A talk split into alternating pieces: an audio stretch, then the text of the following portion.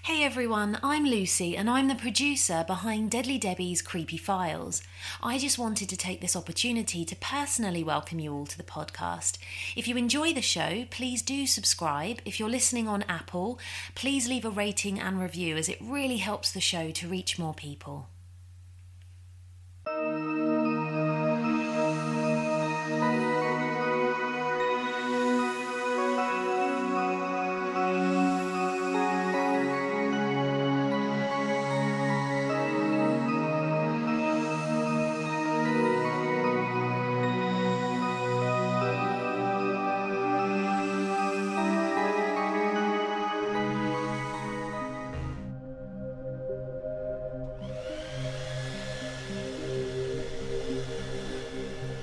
Good evening, my little pumpkins. You just caught me blow drying my hair. I'm off to a party tonight. It's an annual over 30s disco held at the local church hall. I don't normally go to these things, but well, since the divorce, I have been feeling a little lonely, and I just can't bear to go on that dreadful Tinder thing. Swiping left, swiping right, and everyone looks so ghastly. Anyway, while I make myself beautiful, which shouldn't take long, you relax and enjoy these next stories.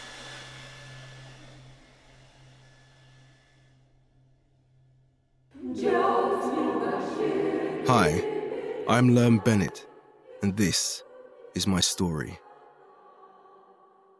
I was nine years old when my family started going to a church in Thornwood, Missouri. We barely knew anybody, but my dad, he took a job as a youth pastor there and encouraged the rest of the family to start going. Looking for other volunteers to help out at the church, we contacted a missionary named Sister Ruby, and she too agreed to help our growing youth program. Sister Ruby was known as a friendly, easygoing woman and was a welcome addition to the church. One of the first nights we attended the church, everything started out normal with the service, people singing and clapping along to the music. The service was drawing to a close when, out of nowhere, a lady up ahead of where we were sitting in the pews started screaming and pointing her finger at the pastor. The music stopped and everyone gasped, listening to what she was saying. The woman started speaking in strange tongues, and her voice was also changing into deep, demonic tones. We couldn't believe what was happening. Was this real? We were stunned at what we were seeing. I turned around and watched everyone run out of the church when I noticed three women in black cloaks making strange symbols with their hands at the rear of the church. Immediately, I just knew this wasn't good. In fear, my mum instantly grabbed me and my brothers and ran out of the sanctuary and hid in a nearby stairwell. As soon as we got settled, the lights in the church suddenly went out. Darkness. My mum started praying nervously. My father was still in the sanctuary helping deal with the situation. After what seemed like hours, the lights finally came back on and we decided we should go and see what was going on. We walked to the doorway of the sanctuary to see my father, Sister Ruby, the pastor, and a few others surrounding the woman causing the disturbance, holding her down on the floor, shaking and screaming. She was hysterical. Sister Ruby was praying over her and began performing an exorcism, the lady showing all the signs that she was possessed. The possessed woman rejected any help from Sister Ruby and continued to scream in odd tongues. The pastor and the staff, unable to help in that spur of the moment, decided to shut the doors of the church and move everything to a barn just outside of town. It was in this time that the three women in black disappeared, never to be seen again.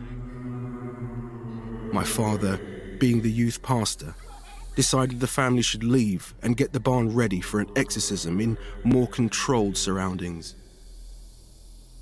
I think back to that day, to the three women in black who looked on from the back of the church. My own interpretation of what was happening was that the three women were witches, and they had come for their fourth as she was trying to leave the coven and get saved. While there, helping set things up around the barn, I was in complete shock and disbelief at what I had just witnessed, and I walked off towards the edge of the nearby wood just to take a minute for myself. I needed time to think, clear my head. I needed to get away from there. As I began walking towards the forest, there, from deep within the shadowy gloom of the woods, a strange man walked out and stood staring at me, grinning with crossed eyes. I noticed his legs looked crooked, almost bent backwards like a bird's, his face and palms covered in hair. The odd man said, Hey, little boy, come with me into the woods. In a strange voice that sounded like a goat. I'll never forget it. My mother, she must have seen this and ran up and grabbed me, and we ran back into the barn. To this day, me and my mother have never spoken of what happened. Even though I was young, I will never forget what I saw, and to this day, I still have a fear of the goat man coming out of the woods and taking me away. He's appeared in several of my dreams, and I wish he would go away. I never knew of what happened to Sister Ruby, and my dad made me promise I would never speak of what happened that day in Thornwood, Missouri.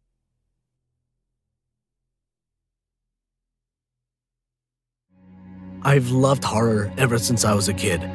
I feel that mixture of dread and fear, and my breathing deepens, and I love it. I started this podcast not only to talk about my love of fear and horror, but to give you a platform to share yours. Because I know many of us feel this way. So have a seat. Tell me a story. Tell me about an experience you've had, a legend local to your area, or even a movie you saw as a child that scared you so much it stayed with you. Tell me why it scares you. Tell me why you love it. In this podcast, I want you to scare me.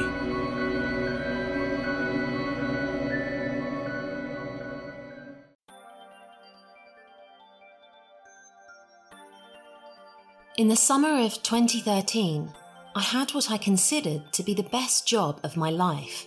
I was the night security watchman, meaning I was the guy who watched the monitors for 10 hours a night and got paid ridiculous amounts of money to do so. Let me get one thing clear. I was a college student who was trying to get by. I had a decent scholarship to a decent state level university, and I was avidly pursuing my career in paediatric healthcare. So, as you can guess, when summer came and classes stopped, I needed to occupy my time and try and save enough cash to supplement me over the break. Thankfully, I had a good friend, let's call him Will, who had been working around the town for a long while. He hooked me up with an interview with the company, and I was hired on the spot. I was assigned as overnight security for a parking garage used by one of the local banks, as some of the higher ups had a habit of staying overnight for their corporate functions and were worried about a string of recent break ins. I really didn't care about the criteria.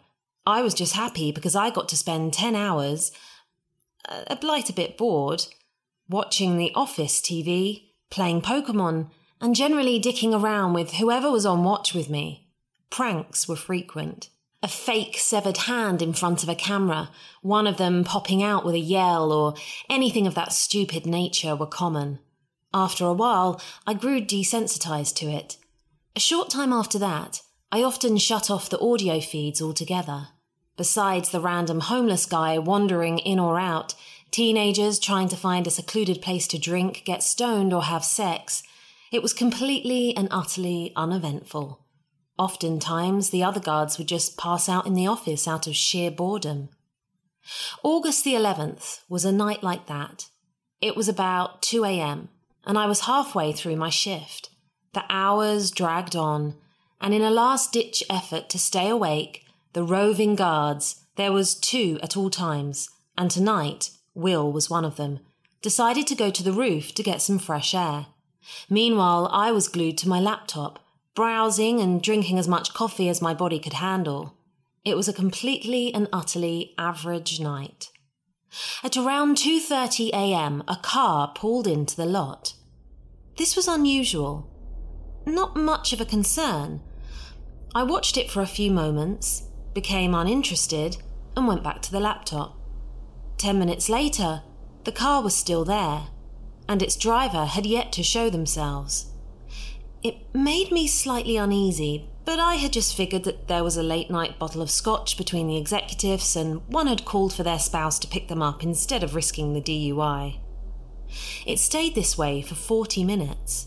Then finally, at 3:30 a.m., the car door swung open and the driver stepped out. He was thin, almost skeletal, wearing a tight shirt and slacks. His eyes were sunken, and he was wearing a black skull cap. And he had a half burned cigarette in his hand. Naturally, he gave me the creeps.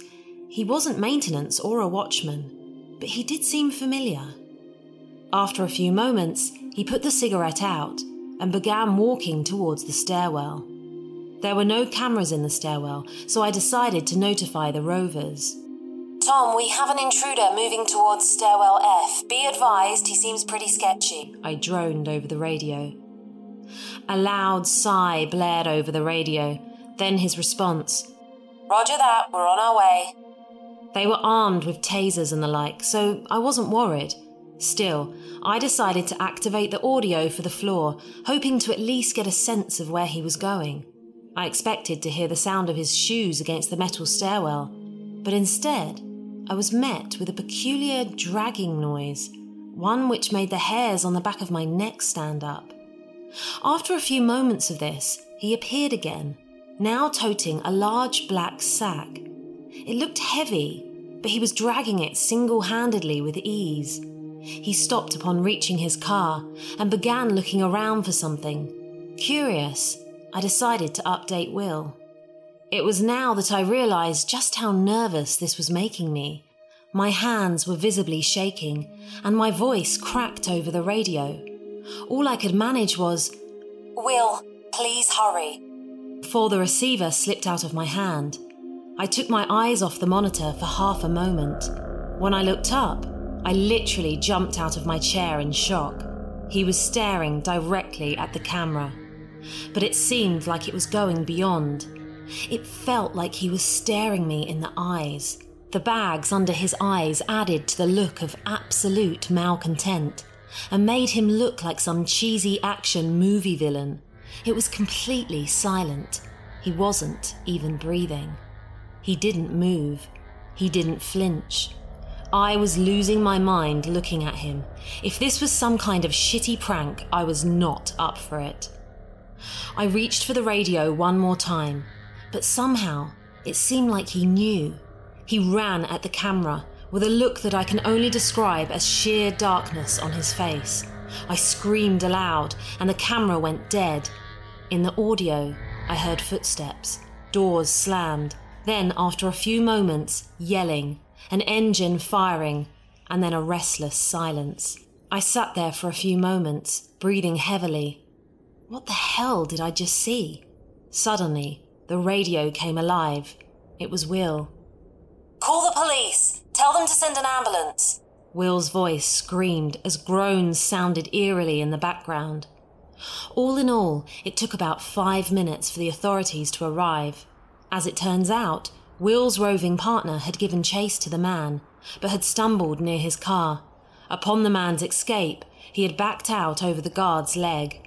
Luckily, he avoided any fatal damage, but they still rushed him to the hospital. For the remainder of my shift, Will and I were questioned. The police took the videotapes and audio logs, and the bag was searched.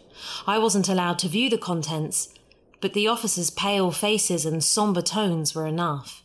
They told me it was a man dressed in a suit, mid forties. He had been strangled, beaten, and had most of the fingers on his left hand removed. Apparently, it was one of the employees. Nobody used that stairwell on a regular basis, so the rovers usually avoided it. After a short while, they realized we were as clueless as they were, and we were released. Two days later, I resigned. I just couldn't do it anymore. Every time I looked at the monitors, I saw his sunken, half skeletal face in the corner. A shadow, something. It stressed me out. I don't tell most people about this story. It just didn't seem relevant, and I just didn't care to share it. Three days ago, I had a call from the detective's office. They had apparently found the man after a year on the run. Will didn't manage to catch a look at him, and the guard who was injured couldn't remember much of what happened before the accident so they wanted me to identify him. The video evidence has been enough to arrest him, but due to the shitty playback quality, they needed an eyewitness to make sure they had the right man. They told me they would need to wait for statements, alibi investigations, and booking to occur before they wanted me for the process, but told me they would be in touch. They wished me a good day and hung up. To most people, this would bring a long, scary story to a satisfying end but not for me. Last night, I got a manila envelope in the mail, no return address. I shouldn't have opened it, but curiosity got the better of me. What was included made my heart stop and immediately created a cold sweat that still hasn't stopped. Inside were three words Don't you dare.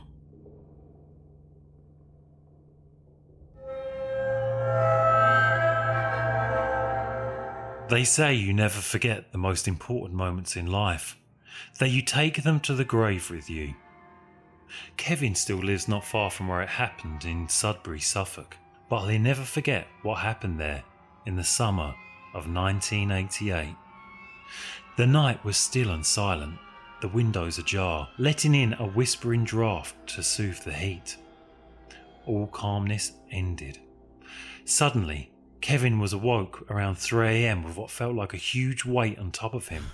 Breathing hard, his rib cage felt as if it was made from lead, his body shooting with sharp spasms. His throat began to retract as if invisible hands were strangling him. His own arms lay locked down by his side, impossible to move. There was no way he could be doing this to himself, even though he was the only person in the room. The only person human. A golden light burst through the window. He suddenly remembered a story his mother had once told him. His stepfather had seen a UFO hovering over the sea in Brighton off the south coast of England in the 60s. There were lots of different coloured lights moving all around its base as it moved closer and closer to him. Maybe that UFO that his stepfather saw had kept tabs on him through his whole lives. Maybe it was back Restricted, his body frozen still by some unseen force, he tried to move his fingers, but even that small act was impossible. With all his concentration and will, he struggled to become free, to have control of his body once again, wriggling, writhing, fighting against the force that. Then he saw something on top of him. Something was sitting on him.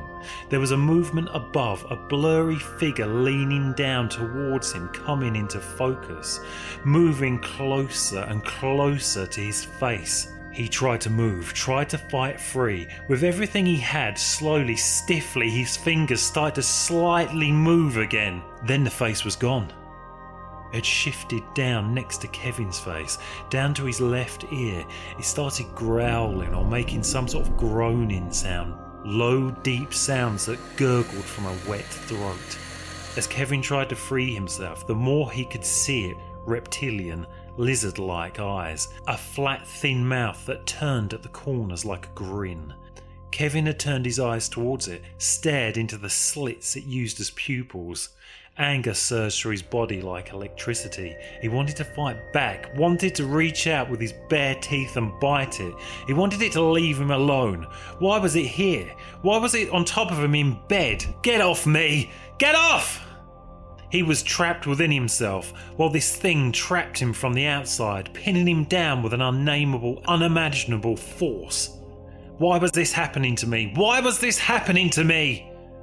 Staring at the scaly thing, he could see through it, and then sometimes it was solid, flickering from solid to transparency like a bad reception on an old TV set.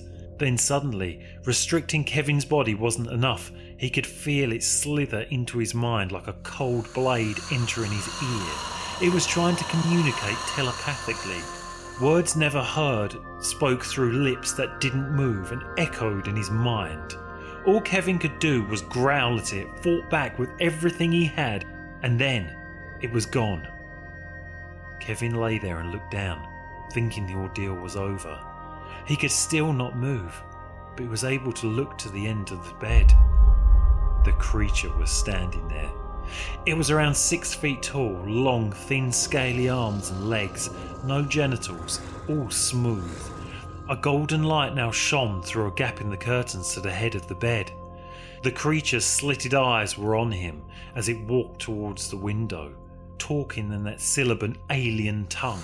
Kevin felt violated, the thing pushing deeper and deeper into his mind, raped from the inside as the creature stared with those soulless eyes outside. Kevin growled at the creature as it walked towards the golden light from the window. Different shades of gold rolled around and around in small particles of bright light which floated around like the insides of a snow globe. Kevin fought back in his mind now, trying to push the voice out of his brain. There was a smugness to the voice inside his head, as if it was happy and content with whatever it had done to him. Whatever secret job it had set out to do was now done, and there was a growing satisfaction in its tone. Kevin pushed back in his mind in any way he could. I don't believe in you, you bastard! It seemed to be letting out a wet, gurgling laugh. I'll kill you! I'll fucking kill you! Kevin tried to spit at it, but he couldn't. He only managed to spit all over himself. The creature moved into the light and vanished. Just like that, the creature and the light were gone, like a light switch turning off. His body tensed free of the invisible hold. As if forced, his eyes latched shut, and he fell into a deep sleep. He awoke the next day. It was mid afternoon. He could hear his mother downstairs, washing on, and she was talking loudly to herself as she usually did, going about her daily chores. Kevin wanted to get up and run downstairs to tell her, but instead he just lay there and went through the whole thing again in his mind. He lay there, dead still, could still feel the grip that had been around his throat, these arms held down by his sides. He could feel where something had been on top of him, and could still feel where it had been roaming in his mind. Kevin to this day knows it happened. He felt as if the creature had raped him with no proof that it had happened. He only ever told one person, a friend. Not that he believed Kevin. Then Kevin started sharing his story with a few people on the internet, wanting to find if this had happened to more people. He wants to spread the word. He wants to fight back. He's positive that aliens do exist and do visit us. For what reasons, he doesn't know. All he knows is they're not friendly.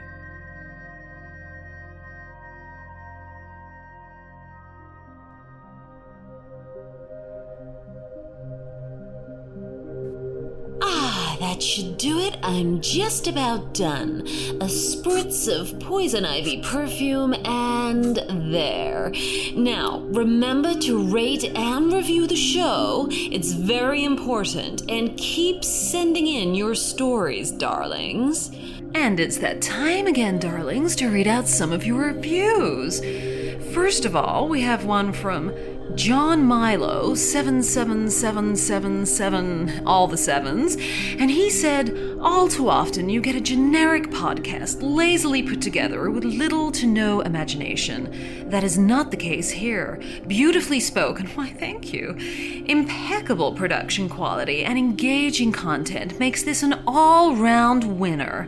Skill and effort have been applied with consideration and care for the product, making this stand out from the very first. Oh, that's very sweet, John Milo, all the sevens, thank you. Oh, that's Camilla now, picking me up. Stay cool, kitty cats, and don't wait up. Ciao.